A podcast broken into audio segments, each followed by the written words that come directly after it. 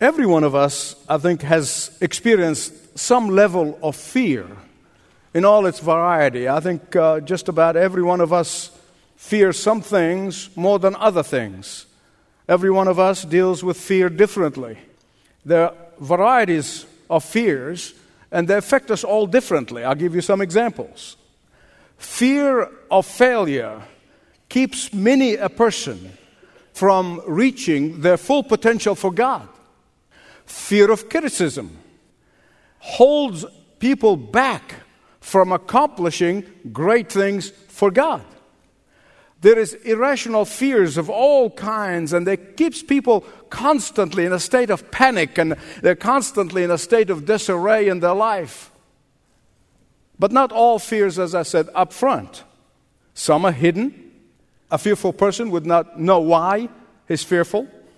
The symptoms are there, but a person does not know why.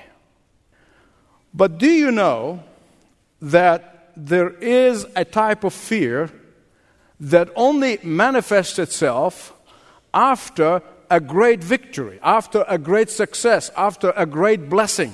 I'm going to explain that. There is a type of fear that only moves in on us after a great achievement or a great accomplishment.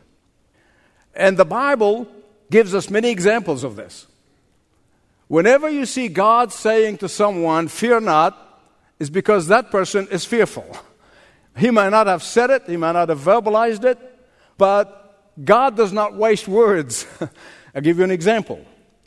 Joshua supernaturally crosses the Jordan River and then supernaturally pulls down the fortified walls of Jericho and flushed with victory. And the next thing God says, Fear not. Why? After all of that victory, he had fallen into that fear, that fear of success, or post successful fear. And I want you to turn with me to Genesis chapter 15, verse 1. You're going to come to 14. Here comes God in a vision to Abraham, and he said to him, Fear not, I am your shield and your great reward. Now, just to take a moment and bring you up to speed, and we're kind of in the middle of the series from the life of Abraham. We saw, first of all, Abraham left the Ur of Chaldeans, his home, on the strength of the command of God, who's saying, Leave your home to a land that not only will I show you, but also I'm going to give to you. On the strength of that word, he leaves. Then, due to the influence of his moon worshipping father, they get to Haran. There they stayed. They took a detour from where God told them to go. And then, when his father Terah dies, Abraham continues on his way to where God promised him to go, the land of Canaan. And when he gets to Canaan, not only that the Canaanites were there, sitting there smiling at him, but there was a shortage of food. There was no food in Canaan. So Abraham takes matters into his own hands, doesn't go back to the Lord and ask for help. He goes to Egypt. Egypt is not dependent on rain like Canaan is. Egypt is dependent on the river Nile, so they always had food. Remember Joseph? And so he goes to Egypt, but he goes there in order to survive. He schemes, he lies, he plans, and he plots. But God supernaturally deliver and keep Sarah's honor by striking Pharaoh. And finally, Pharaoh says to him, Get out of here and leave. You lied to me and you told me Sarah was your sister when she is your wife. And so they get out, go back to Canaan. That's where we stopped in the last message. When they get to Canaan, they look over the land, and his greedy nephew, who has been tagging along in this journey, Lot, looks at the land and he sees the lush one. He sees the fertile land. And he said, I want that one. The magnanimous, generous, gracious uncle Abraham was contented to take the land that is less productive, and he gave him what he wanted. That land was the land of Sodom and Gomorrah. Troublesome relatives can cause us all sorts of grief. In fact, that greedy nephew Lot kept old Abraham on his knees praying for him. Now you can look at chapter 14. Here you're going to find that the promise of counting stars has turned Abraham into an Old Testament Rambo. And I know some of you kind of don't want to have that vision, but that's exactly what he did. He went out and wiped a whole bunch of people. there were terrorists in the area. There were always terrorists in that area. there were terrorists in the neighborhood.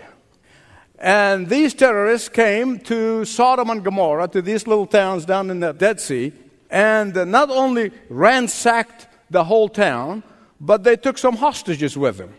These gunmen took these hostages by force. Look at verse 12. Among those who were taken hostage was Abraham's nephew Lot. These terrorists from Shinar, Ellasar, Elam, and Goiim. They kidnapped Lot and his family for a ransom. One of the kidnapped boys cuts loose, runs back, goes to Uncle Abraham, and he said, Your nephew, Lot, and his family, he has been taken hostage. and the FBI is not negotiating with terrorists. And so, magnanimous, generous, loving Uncle Abraham springs to action. Now, I want you to remember, he was 85. Okay, just keep that in your head. All right? Armed with the promise of God to count stars when there are none, imbued by God's supernatural intervention and delivering him from the consequences of his own sin, empowered by genuine compassion, Abraham takes 318 Green Berets rescue squad and he storms the place. Now, it's not in your Bible. It's like a friend of mine said, I'm not exaggerating, I'm just blowing it up so you can see it. but that's really what happened. I like to have those boys around. Hear please. You can be absolutely sure that when Abraham and his 318 Green Beret commandos came back to town, they received a hero's welcome because they came with all the hostages and all the goodies that were stolen, and they marched through the town, and there they received a hero's welcome. I mean, they gave them a ticker tape parade made of uh, goat's hair and uh, palm branches falling from the sky, scrapers or mud huts, whatever it was back then. That excitement was so impactful that the king of Sodom, who lost his country and got it back, got so excited that he hands Abraham a blank check with only his signature on it. He said, fill in the amount. Now, here's an important point. Don't miss this. Don't miss this. Had Abraham accepted this offer, he would have been what kids say a gazillionaire. He would have been a very rich man. I mean, his ranching operation would have been as big as any Texas operation. His empire stretched from sea to sea. And there is no doubt the offer was tempting. He's made of flesh and blood, right? It was tempting. But here, Abraham remembers the promise of God counting stars without seeing any because God is the one who's going to bless him and he turns that generous offer flat down. Look at verses 22 and 23. Chapter 14. I have sworn to the Lord God Most High, possessor of heaven and earth, not a gazillion dollars, but possessor of all of heaven and all of earth. I will not take a thread of anything from you, lest you should say, I made Abraham rich. All I want to say is, wow. Wow.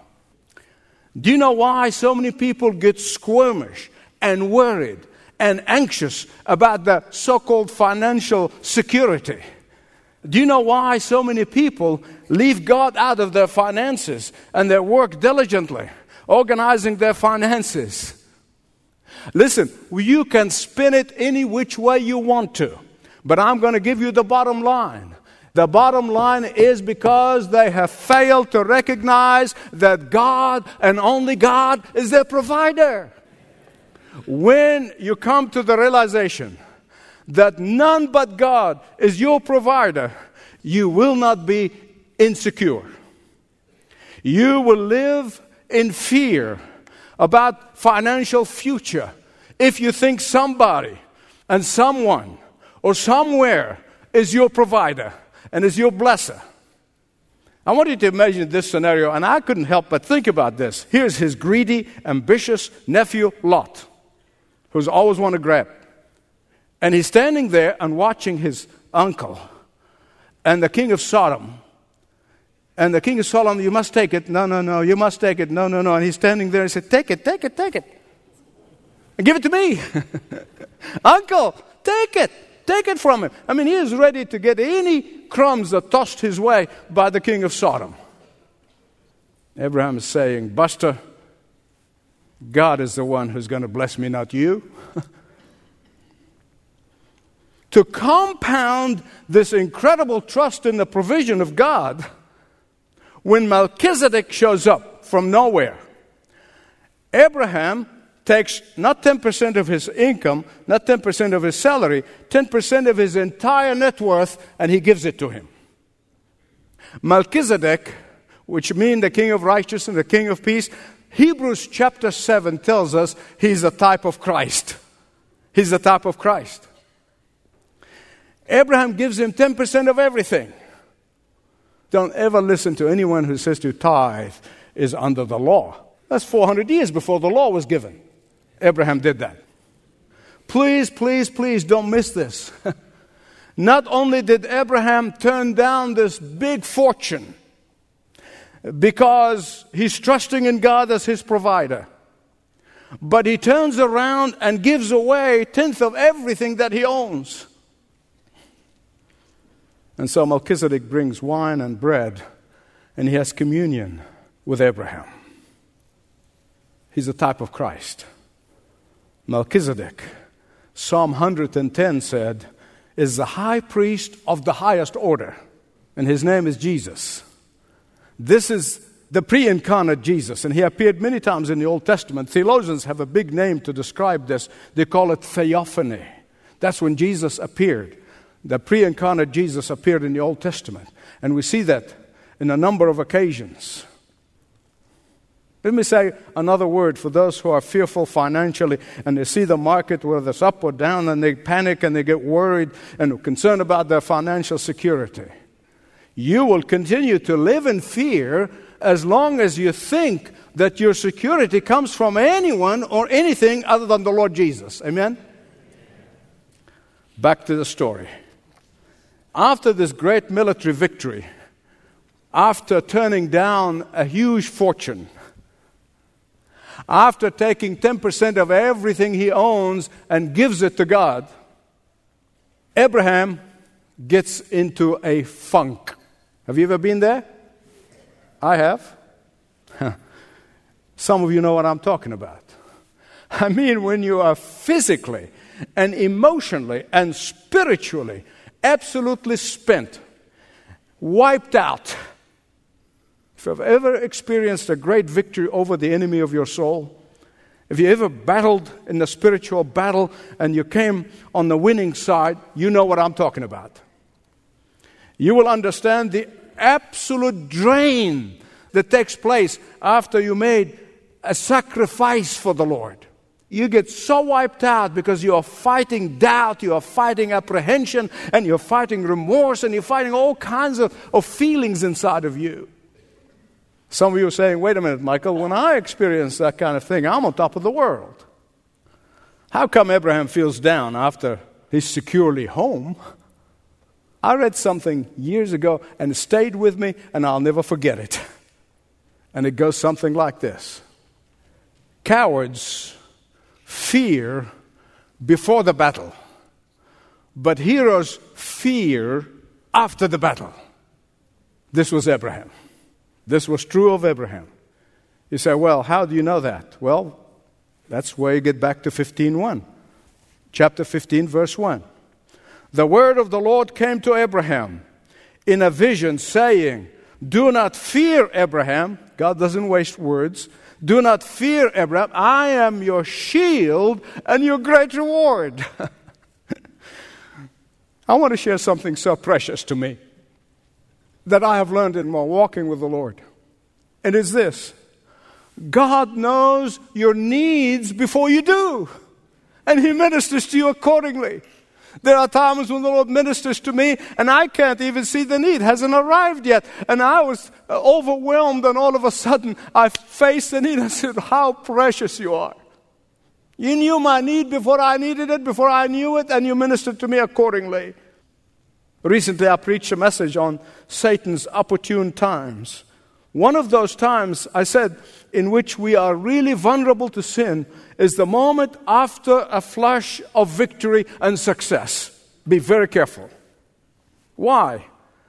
You are not only exhilarated and surprised, but you are filled with a mixture of pride and fear. And the devil knows it. Abraham steps down from the pinnacle of victory, and he was about to plunge into depression when the gracious hand of God grabbed him in mid fall. Isn't that wonderful? That's why I love the Word of God. I really love the Word of God because it tells you everything. Doesn't give you the stuff that you just want to know to make you feel good. It tells you everything. So don't miss what I'm going to tell you. God did not say to Abraham, Abraham, don't fear. Remember my promise of telling you to count stars when you can't even see any? Abraham, don't fear. Remember, I protected you against Pharaoh in Egypt and I got you out whole. Abraham, don't be afraid. Uh, can't you see how I gave you the strength of a hundred men and you took on all those four armies? You know, that would have been fine. If the Lord said that, that would have been fine. But God said, the reason you should not be afraid is because I am your shield. Can you say that with me? I am your shield. A shield completely covers you from all of the enemy's weapons. As if to say to Abraham, Abraham, you are under my impenetrable cover. Abraham, you are under my strong care. Abraham, you are in my protection program. Abraham, your enemies will not be able to get to you before they get to me first. And being a shield is not even the whole story. If it was, would have been enough. He says, in addition to being a shield, he said, I am your great reward. I am your great reward. All that God is all that God has, I am your great reward.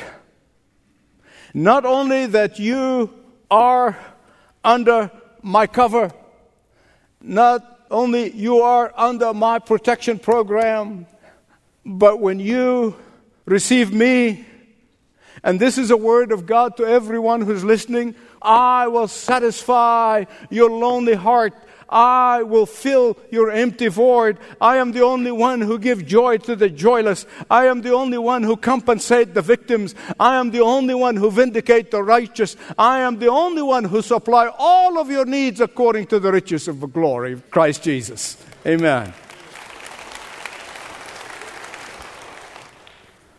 When you trust God as your true provider, true provider, when you trust God with your tithes and offerings, when you take tangible steps of faith and say, Well, when this happened, I do this. Now you say, Lord, I'm going to take a step of faith at the front end.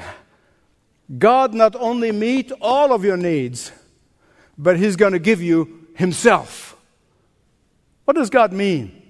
I am your great reward. It means that you will share everything that God has. Are you with me? What does God have? Everything in the entire universe heaven and earth, the solar system, the galaxies, all the stars. He owns everything. Listen, Abraham received many revelations. We saw some, and we're going to see some more. The Lord revealed himself to him in, in his lifetime. All of them, all of them has God's name attached to it. Abraham got to know God as Jehovah Jireh, his provider. He got to know God as El Elyon, the Most High God, creator of all things. He got to know God as his protector. He got to know God as his defender. Now, beloved, if you have placed your whole trust in Jesus, here's what Paul said in Romans 8 17. Memorize it.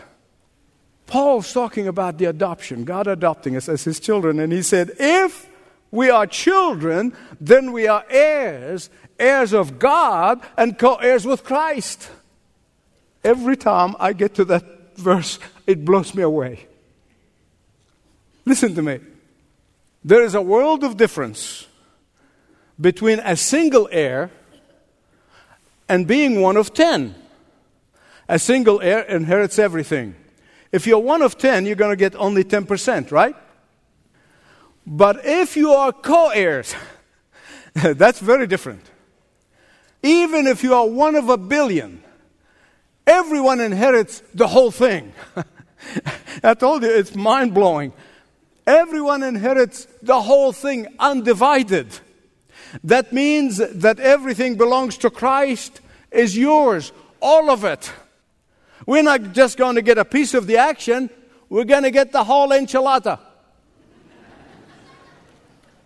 and that's what it means to be co heirs with Christ.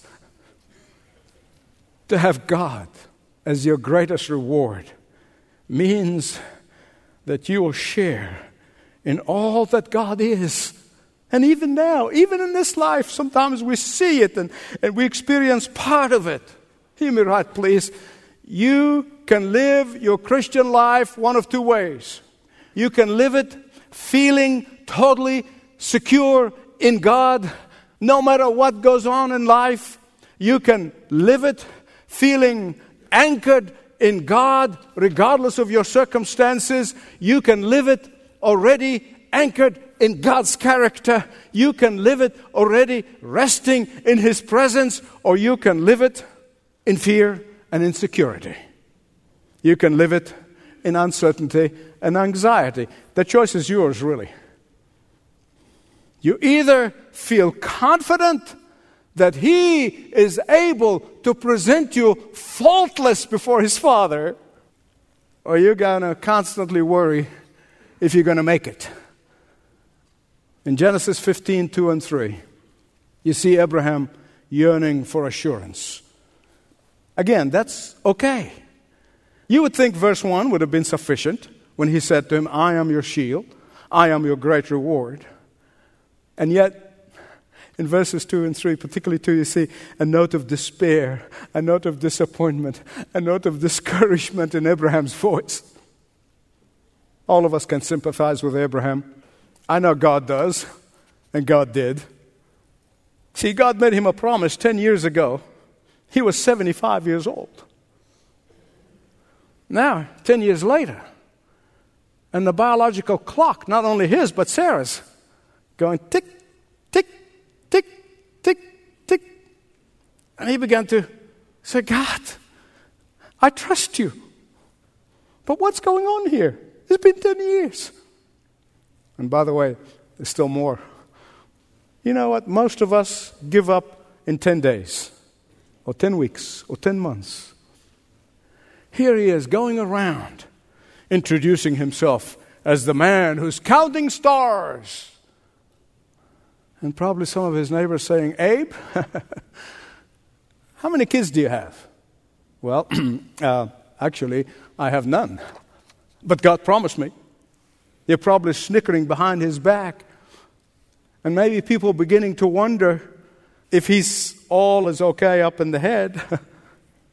Some of you who read my book, Trust and Obey, know that I was 18 when God made me a promise that He supernaturally is going to deliver me.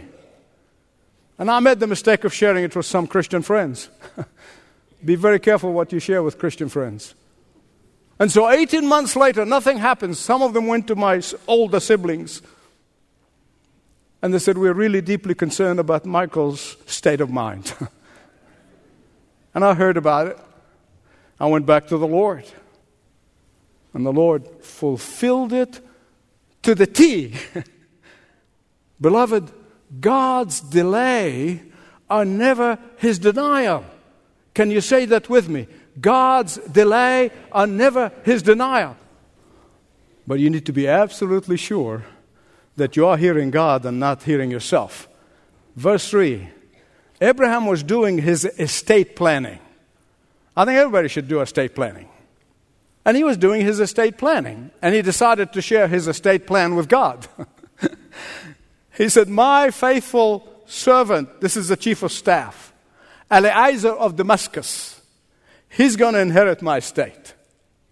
He's still looking for that assurance from God, and God was so gracious to him in response.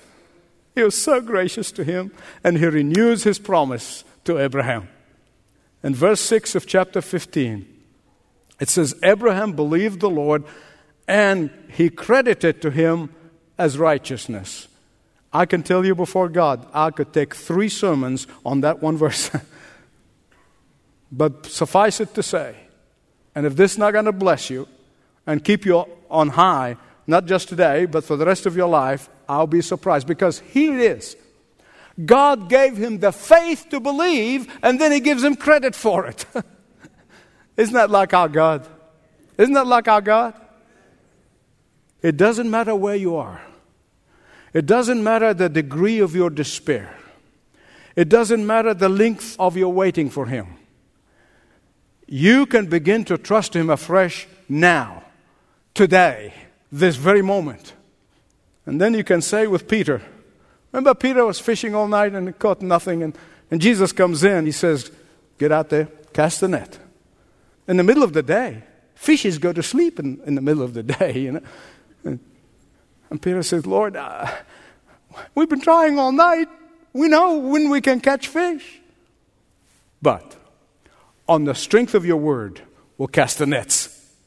Even if you see no hope, even if you see no glimmer, you can say to God, I have been fishing all night, but on the strength of your word, I'll cast my nets. Father, I love you, and I love your word, and I thank you for your word.